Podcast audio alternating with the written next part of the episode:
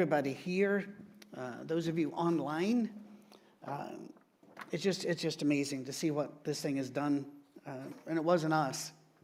I, I did a a podcast interview this last week with a couple of people that are looking at religion and, and how things go now post-COVID and the like. And uh, they, they, we went on for quite a while, so I think that they, they had a good time.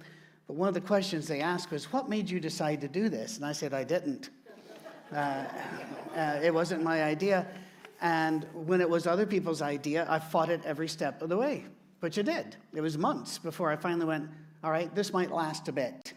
And then I thought, as soon as COVID's over, and now we know it won't be ever, ever, ever, ever. Um, I have an announcement. I don't normally do announcements, but this is important.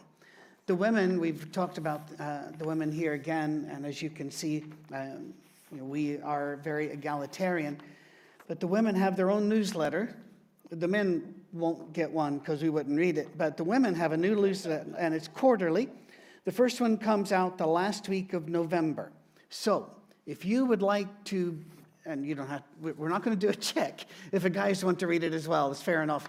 Anybody that wants to read it, if you want to be on that list, just send your name, your email will, will show up immediately to info at oursafeharbor.com. And you can always send me questions about what we're doing or why or um, scripture. That's always welcome at patrick at oursafeharbor.com. And complaints will go to Dave at, no. he, doesn't, he doesn't even have an address here. He knows, he's smarter than we are. Today, celebrating Friendsgiving, it's, a, it's an appropriate time to be thankful to God for all that we've received.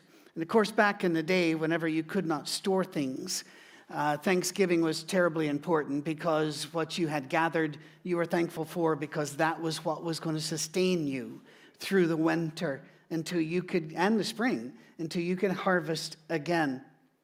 While we're going to do a Jesus story today, it won't be the same as we have been doing, where we look at one story and we unfold and unpack it. We're going to lead up to the story, and we're going to start with a young couple on the beach. Cami and I were blessed to be on the beach recently for a week. When we're there, we sit very quietly and read, comfortable in the silence, comfortable in the peace. And then a couple pulled their chairs right up to ours and turned them facing us. They were very pale. One was redheaded. I went, Boston. And he goes, Yeah. And he said, Where are you guys from? And so we called each other Boston and Nashville for a while because I refer, refused to be called Spring Hill in case somebody thinks my parents really named me that. So we, they, they found us fascinating and they asked questions about everything. Where'd you meet? How'd you meet? How long you been together? We told them, and they looked at each other, shocked that someone could live that long, much less with another person. They, um, you know, they, he was a longshoreman, a young longshore and union organizer. So we have so much in common. And um, just everything about when he's, we said, Nashville, what do you think about this music? What do you think about that person? What do you, constantly. Now, Cami would escape every now and then because somebody in the beach area would light up a, a cigarette or cigar, and that's kryptonite to her. So she would go looking for shells. I had no such escape. So I would continue to do this conversation. And by the way, they did find us again. They said, We're here all week. How long are you? well, I'm not allowed to lie. So I said, We're here all week. But we move like the Spirit. No, I didn't say that. That was inside. that was inside. Now, they brought out a box. I did not know this was a thing. Uh, and please, you know, I know boxed wine, I've seen that. This was a box of margaritas. What? Yeah, warm box on a hot beach. And they kept offering them to us, and we're going, no, no, we're fine, we're fine. Now, we're not opposed to someone having a glass of wine, a beer, or a margarita. We're not, we're not opposed. You know, drunkenness, yes, we're opposed, but not, uh, not to you know, celebrate the day. But that was a big box, two people. And they were working their way through it. And I was thinking, they'll go to sleep now. No. Questions kept getting more interesting. And finally, he said, Well, do you guys not drink? And I said, Well, that's not the issue. It's just if we do, we do a one and done. And they looked at me and I said, They said, Always? And I said, Yeah, I've never been drunk. And their jaws dropped. Now, Cami was hunting shells. And so they pointed immediately, What about her? like, I can see how you, Patrick, would never be drunk, but that's a wild woman. You know, that. I looked, I said, No, she hasn't either. They were stunned. But what, and they asked why God in a loud voice. He threw himself at Jesus' feet and thanked him, and he was a Samaritan. Jesus asked him, Were not all ten cleansed? Where are the others? Has no one else returned to give praise to God except this foreigner? And he said to him, Rise, go, your faith has made you well. Now, we were always taught this thing about you better be thankful. We bet you a lot, or some of the nine. And I'm thinking, well, fair enough. I'm not real thankful for this moment, but um, I'm thankful for other things. Let's talk about this. Leprosy back then was everywhere. Today, we, we refer to leprosy very specifically as Hansen's disease. But leprosy back then was a bigger catch all word for a variety of contagious skin, uh, skin conditions. Leviticus actually lays out exactly how to tell if it's contagious or not. It's just, it's brilliant. It's not fun reading, but it, you know, there's oozing and scaling and, and the like. But it shows which ones are contagious and which ones are not. So somebody with eczema, let's say, or psoriasis was not considered unclean. The Jews understood the difference. Well, leprosy was horrible. If you don't know, uh, I've had people say, well, leprosy causes bits of you to fall off. Indirectly, what leprosy does is it attacks the nerve endings in your skin. So you don't know you've cut them. You don't know you've injured them. You don't know infections in. And so ears fall off, fingers fall off, noses fall off. It's a really horrible, horrible disease. Disfiguring. Um, it is also a, you know, you're not allowed in public places, understandably so. Most did not ring a bell yelling unclean, by the way, uh, because where are they going to get a bell? They can't shop for a bell. They can't be around their friends. So they just had to wander off alone, wrapped up, disfigured, away from their families, away from community, away from worship, away from work, where men get an inordinate amount of their self image. And they can't even be a worker anymore. Jesus had pity on them and told them, Go show yourselves to the priest. Now, this is an act of faith, by the way because you're looking down at your disease and he's saying, Show yourself to the priest. The priests back then functioned as gatekeepers to the community. And if you came in and you had disfigurement from the disease, but you say it's no longer active, they actually had a process, it's in Leviticus, to check to make sure that it wasn't active. And after you'd gone through ritual cleanings and it had not spread, then you were released back into the community. So he's saying, Go. But there was more than cleansing here and the, the arresting of the disease. Because as they went, they were cleansed and it was visible.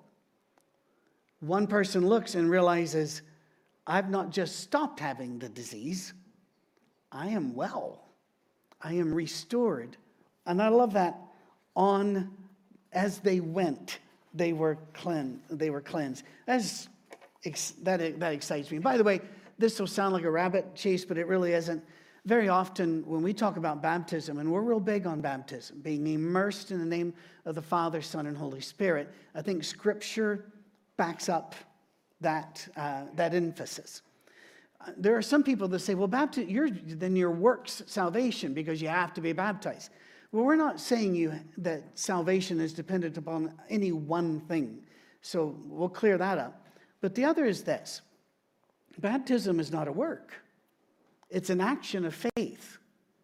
God said, Go into the water and come back up, and I'll be with you in the water, and I'll be with you from then on. That's an act of faith. You can't look at your hands and see the difference. This was an act of faith. One of them saw he was healed. He comes back to Jesus, crying out in a loud voice in his thanks, and he's a Samaritan. Now, you might, if you were in the first century, you might say, well, that was rather a racist comment. No, because in the first century, they were all about racism. They were all about, you know, we're the Jews, they're the Samaritans. Both groups thought they were the only ones God liked. And they hated each other because their religion, they were relatives. It's a domestic fight. They're relatives that do not accept each other. The worst person to a Jew was a Samaritan, the worst person to a Samaritan was a Jew. And that's why it's brought up here. Because the very people who were not prepared for Jesus received him. More about that next week. I, I think it's cool. This guy didn't even go to the priest yet. He runs back to Jesus and thanks him, but that's okay. Jesus spent his time connecting people to community that nobody else wanted to connect to community. It might be a sex worker, uh, there were more than one in Scripture that he accepted and loved and brought into the community. It might be a demon possessed person, it might be a Roman centurion. It doesn't really matter to Jesus. If you read the Bible, read the Gospels, I want you to look at every interaction Jesus has and how many of them are with the people that righteous people thought you weren't allowed to interact with. We'll talk more about this one later. How, how much sleep do you think Matthew got the first week? Matthew was a tax collector.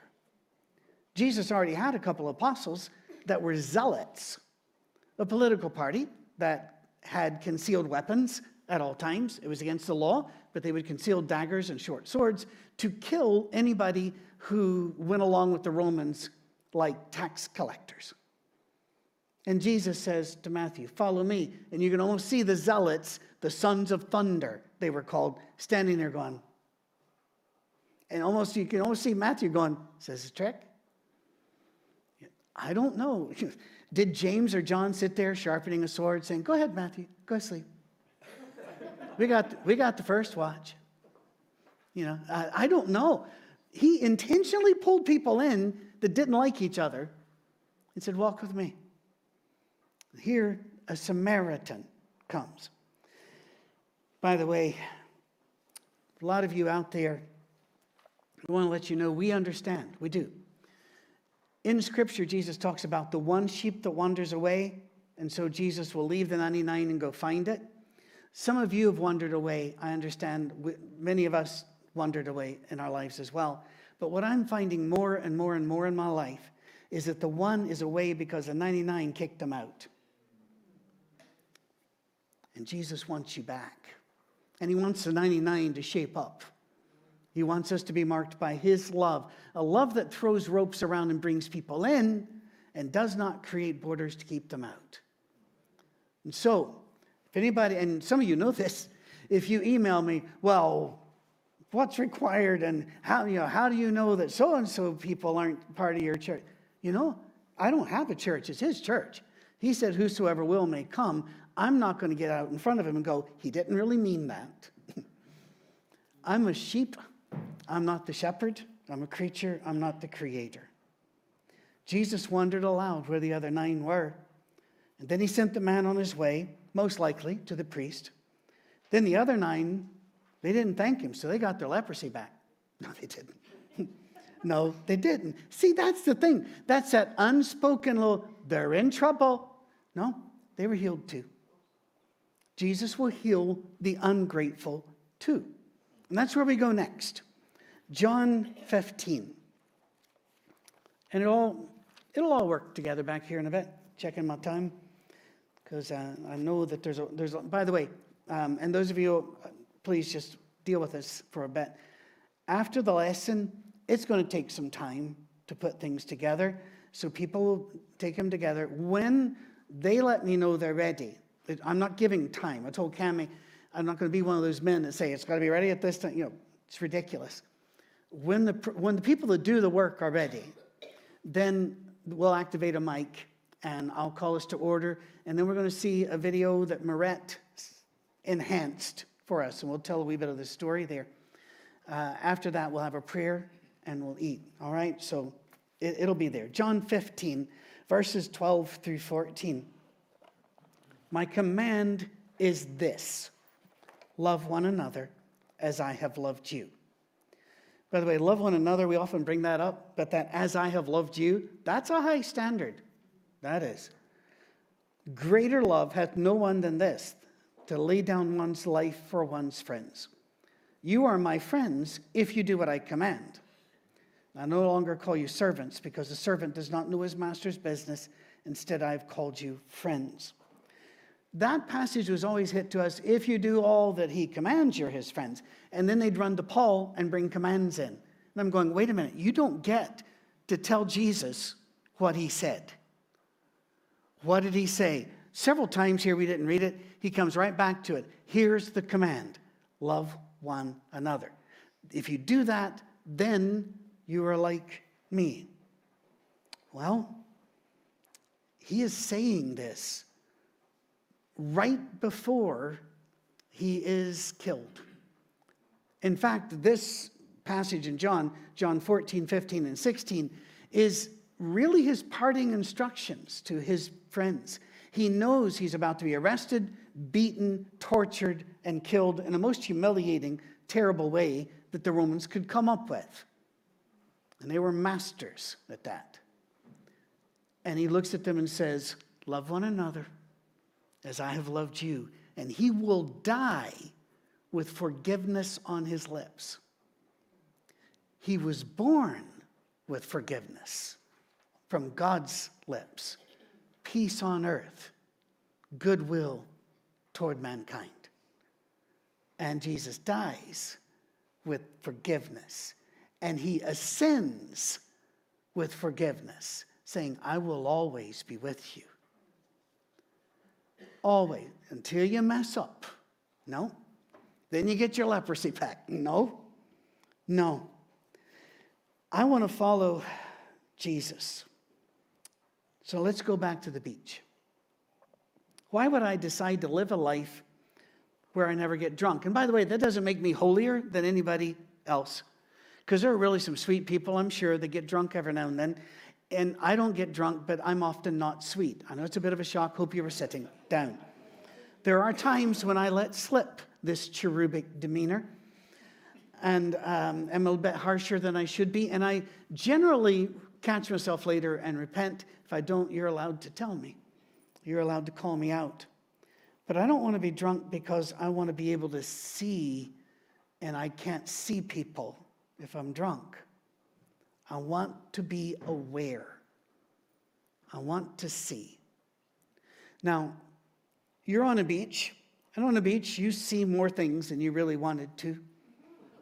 And some of them are frankly terrifying.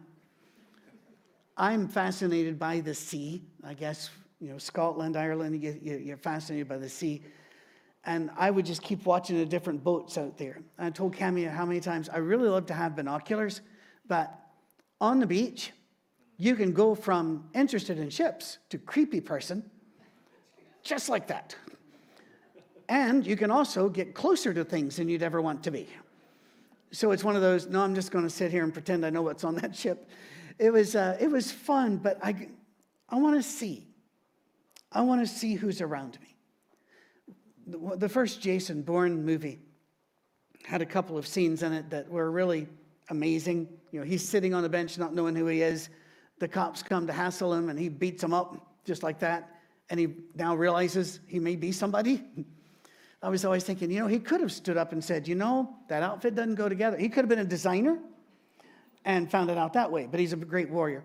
Later on, he's sitting in a diner with a lady uh, whose car basically he has taken, and she went with it. And she's questioning him, and he looks at her and, and he says, Do you know how many cars are in this lot? Do you know how many people are behind me? Do you know? And he starts naming it. And she goes, Why do you know that? And he goes, I don't know. Well, later we find out he was trained uh, to, to be a warrior, and you need to know what you're seeing. You need to know what's there. Christians, we are warriors of love. Love is our weapon, but we cannot love people we do not see. We cannot love people we dismiss because, oh, they're fat. Oh, they're wearing way too little swimsuits, so they're a bad person. Oh, they're drinking warm margaritas. You cannot love people you dismiss. You cannot love people you do not see. We have to have our eyes open. My grandson, Finn, he is one of my five favorite people by stunning coincidence. I have five grandchildren. Finn, Finn and I had issues. We were not against each other by any stretch.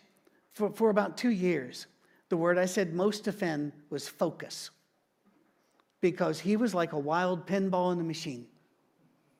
And he would bump into things, run into things, and just, and I'd say, focus, focus. And he never got it from me, he got it from his so- soccer coaches. Now on the field, he sees everything. Now he's learned to see everything. I had to buy another car this week. Stories behind that, but not for this. And showed the boys pictures of it, and they're kind of, eh, you know, if it's not a Lamborghini, it's like, in fact, my six year old said, if you could sell that for a million, then you could buy this. I said, buddy, if I could sell that for a million, I'd sell cars because that would do it. Um, but anyway, it was Finn when I pointed it out. Cami, I had to be 20, 30 yards away. I just said, that, I just got that car. He goes, oh, and he named the car. I'm going, and then he started talking about what, which car did you trade in? He's focused. He sees. And it wasn't me, I think it was soccer that taught him look. Military will teach you to look, but so should love. Look. Make eye contact. You, may end up not having a quiet day on the beach, but that couple's precious to Jesus. And that couple needs to be loved. We have had a bright light striking us. It's all right. It's a visitation, I'm sure. Sorry? Be not afraid. we come in peace or pieces or whatever. Uh, one of this is a great day. It really is. We have no idea what's going to happen next. So I might burst into flames. So some of your prayers may be answered. Um, I, I'm, I do not get drunk because I, I don't want to be distracted. I want to see. I want to see. I'd, I'd miss the things I would be thankful for. People, we may as well be drunk if we're walking through this world unthankful. The vast majority of our prayers are answered. And I'm not doing that cheap shot thing. Some, may, a lot of them are answered. No, no. The vast majority of our prayers are answered yes. We pray for safe arrival, and we do. We pray that we get over our colds, over our what, and we do. We pray that we'll get this right, and we do. On and on and on, that we'll get a job, that we'll recover. You get the idea. The vast majority of them are answered. And how often do we stop and thank God for all those answered prayers? Most of the time we don't, because we assume that doing well is the normal, natural course of events, and having pain is the unnatural. So, whenever the natural things sort themselves out, we don't even think about God's hand was in this moment. We only rail at God for the things he didn't do when we should be thankful for the things that he did. There's, uh, by the way, you can also be thankful to God for unanswered prayers. I know that there's a song in country about that, uh, country music about it, but I understand that as well. How many of us dated somebody and prayed to God, Lord, let this one be the one? And two weeks later, we're saying, Smite them, Lord, smite them. You know, it was, we, we had unanswered prayers as well. I get that. In uh, a few minutes I have left, sitting in my recliner after surgery, there had been a big non cancerous tumor they had to go in there and uh, took a couple surgeries to get. My had a cartoon head for a while, um, but it's, it's really good. I can play trumpet on that side of my head. Uh, you know, if somebody says I have an empty head, I'll go, no, empty face. But um, it, it, was, it was painful. So I'm sitting in a recliner, and my kids are playing on the floor. And as kids do, they were a little loud and banging such. And I was getting angry and rah, rah, rah. Now, God doesn't really talk to me because, you know, I came from a tribe where that doesn't happen and He didn't want to shock me. But I heard the name, I heard in my head, is in my heart, if you can't be happy now, you can't be happy. You've had medical treatment, got a comfy chair, your kids are healthy, you're warm inside, you have food to eat. If you can't be happy now, you can't be happy. And then a man loved me one of our deacons called and he said, Is there anything I can do? And I said, No, no, we're covered. You know, that's a, no, anything. And Steve kept wanting anything. He, and then he said, Can I mow your lawn? Well, it was February in Ohio. so he was just being fun. And I said, No, I think we got that covered. And I don't know if it's the same day or not, but Cami said, Patrick, you may want to look outside. And there he was going back and forth with a bubble mower just to bring me a smile. He paid attention. His eyes were open and his heart were open, was open. As we celebrate Friendsgiving in a month where we also have Thanksgiving, let us remember the command of Jesus and become his wide awake friends. Eyes open, thankful as we move through not this veil of tears, but this pile of blessings that every now and then does have a needle in a haystack, but wow, what we have been given. Let's be available to those who need us and to the disconnected. Whether they were disconnected due to their fault or ours or others, let's just be open eyed about our blessings. Let's be open eyed to our opportunities. On a beach, you can sometimes see too much, but the greater danger is that we will see too little. Too little. There are clouds out there, there are birds, there's breeze and water but the, they're also the children of God. They need to be seen and heard, they need to be loved. Now, that couple's probably still talking about that strange people on the beach. I'm wondering if all people in Nashville are like that. Because we told them they were. We told them it's where I got the accent and all. But I was blessed by the interruption because it gave me the chance to see them and to let them know they'd been seen. Friends, we see you. That's why we want you to check in. It's not a numbers game to us, although we'll say the numbers sometimes. It is the connection. We get so excited when a new town checks in or a new country. We've already been told by one family, next month we're going to Madagascar and we're going to check in from there. I'm like, great. You know, that, that's, funny, you know, show me a lemur. I'm excited. You know, Madagascar is a wild island. You are our friends because you love one another. And um, that's just an amazing thing. Why don't we bring the team up, Misha? We'll sing a couple of songs and then we will let those that know how to do